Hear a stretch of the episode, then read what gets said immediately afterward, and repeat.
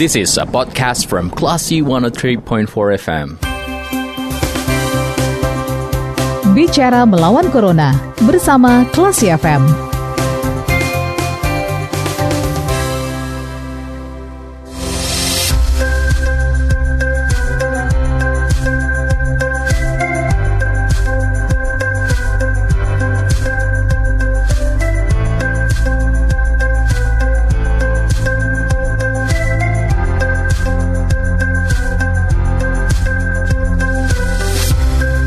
Empat kelas FM, this is the actual radio. Classy people, saatnya Anda mencermati program Bicara Melawan Corona di sore ini masih bersama saya Faris Sardana.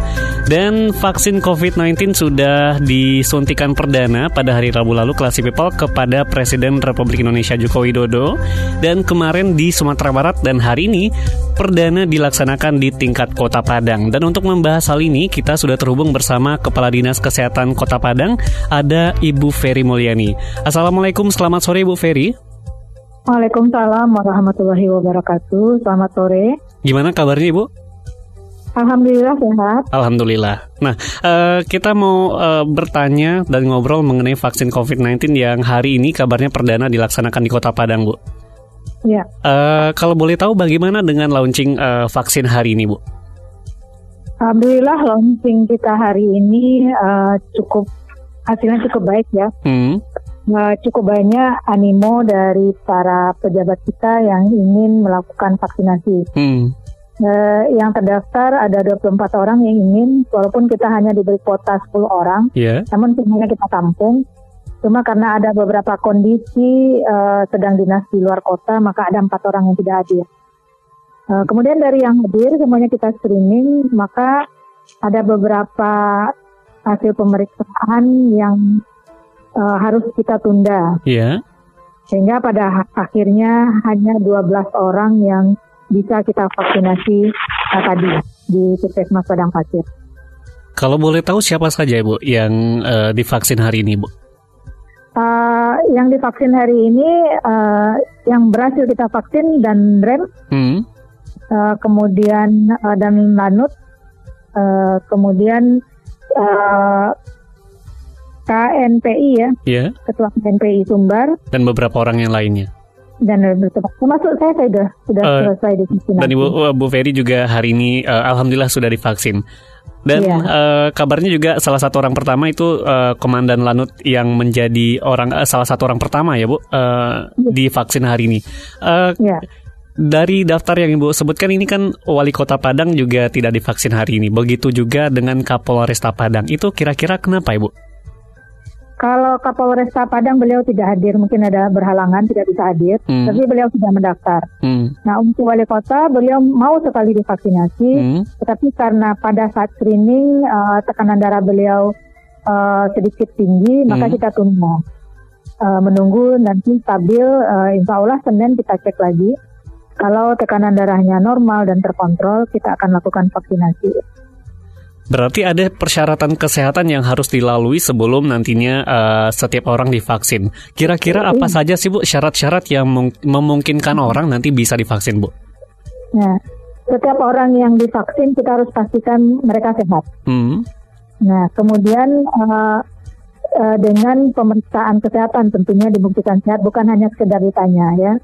Kemudian uh, ada orang-orang yang kita eksklusi dari pemeriksa dari vaksinasi ini.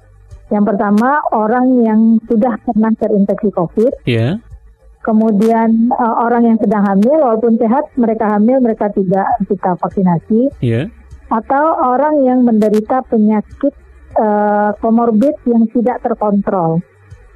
Nah, misalnya menderita DM tidak terkontrol, hipertensi tidak terkontrol, atau sedang dalam sakit berat atau demam tinggi, hmm. itu kita tunda untuk memberikan uh, vaksinasi. Maka pada saat tadi pemeriksaan ada riwayat DM, kita harus pastikan cek tidak saja gula darah tapi HbA1c. Yeah. HbA1c memeriksanya kan bukan cepat, butuh waktu satu hari. Maka kita tunda untuk orang-orang yang ada riwayat DM tadi. Kemudian uh, ada yang uh, pada saat cek tekanan darahnya tinggi juga kita tunda. Baik. Kemudian Ibu ada kendala nggak Bu dengan pelaksanaan vaksin hari ini? Uh, kami dikabarkan juga uh, ada keluhan dari Komandan Lanut bahwa alat pengukur pengukur tensi yang tidak akurat. Ini uh, apa masalahnya, Bu? Uh, begini, kita uh, di kesehatan mempunyai metode pemeriksaan tekanan darah itu ada beberapa macam ya. Yeah. Ada yang manual, yeah. ada yang digital. Nah, untuk digital ketika dicek tekanan darahnya bisa jadi tinggi. Yeah. Kenapa? Bukan alatnya yang tidak akurat, uh, banyak faktor yang menyebabkan tekanan darahnya tidak pas. Yeah. Yang pertama dari posisi.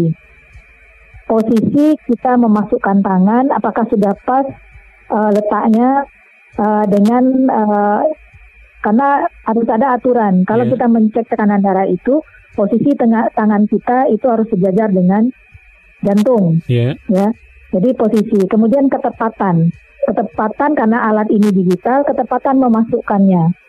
Nah, itu juga akan berpengaruh. Hmm. Kemudian uh, pada saat pemeriksaan si pasien tidak boleh berbicara. Nah, harus tetap tenang dan diam gitu ya, Bu.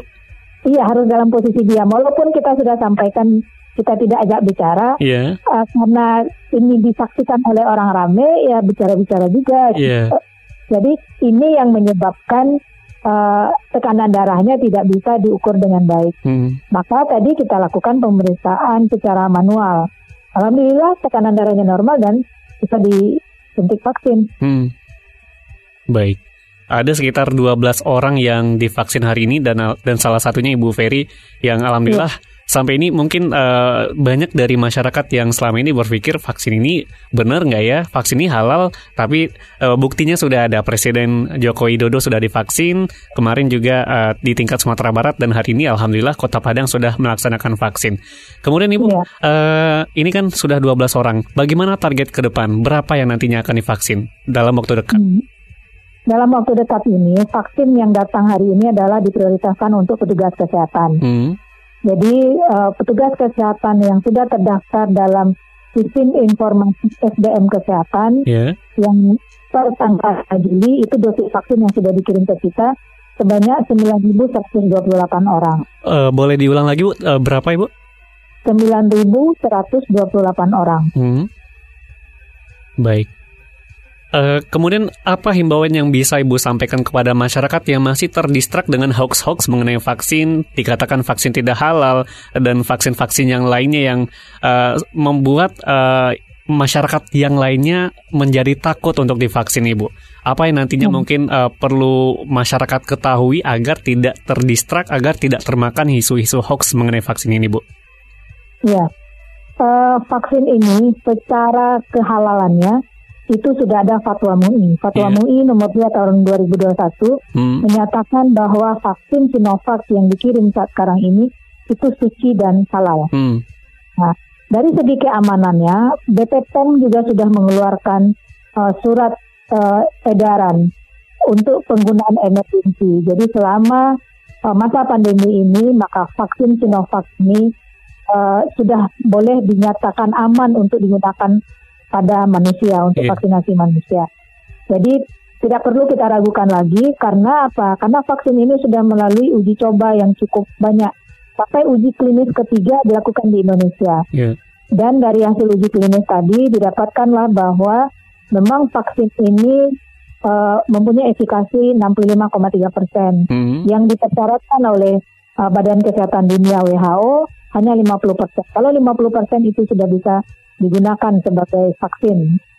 Nah, kemudian uh, ini diperkuat oleh Balai POM dengan dikeluarkan surat edaran pemakaian dalam kondisi emergensi. Jadi sudah keluar emergency use authorization-nya dari BPO BPOM. Hmm.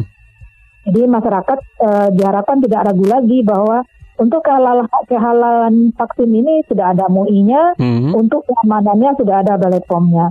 Dan saya sendiri uh, sebagai uh, orang yang sudah divaksinasi hari ini masih bisa berbicara, masih yeah. bisa tidak ada hal-hal yang negatif yang saya rasakan sampai saat ini. Atau mungkin hal-hal hmm. yang juga selama ini dikeluhkan oleh masyarakat yang belum tentu benar, uh, ternyata tidak ada buktinya ya, ya Bu? Ya, tidak ada.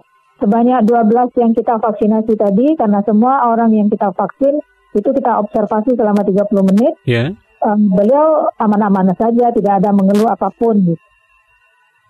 Baik. Dan kita akan pantau sampai nanti karena kita juga menyiapkan rumah sakit rujukan kalau uh, ini tidak tentu kita tidak kita harapkan kalau memang terjadi reaksi ikutan pasca imunisasi. Iya. Kalau itu terjadi, rumah sakit rujukan kita sudah siap.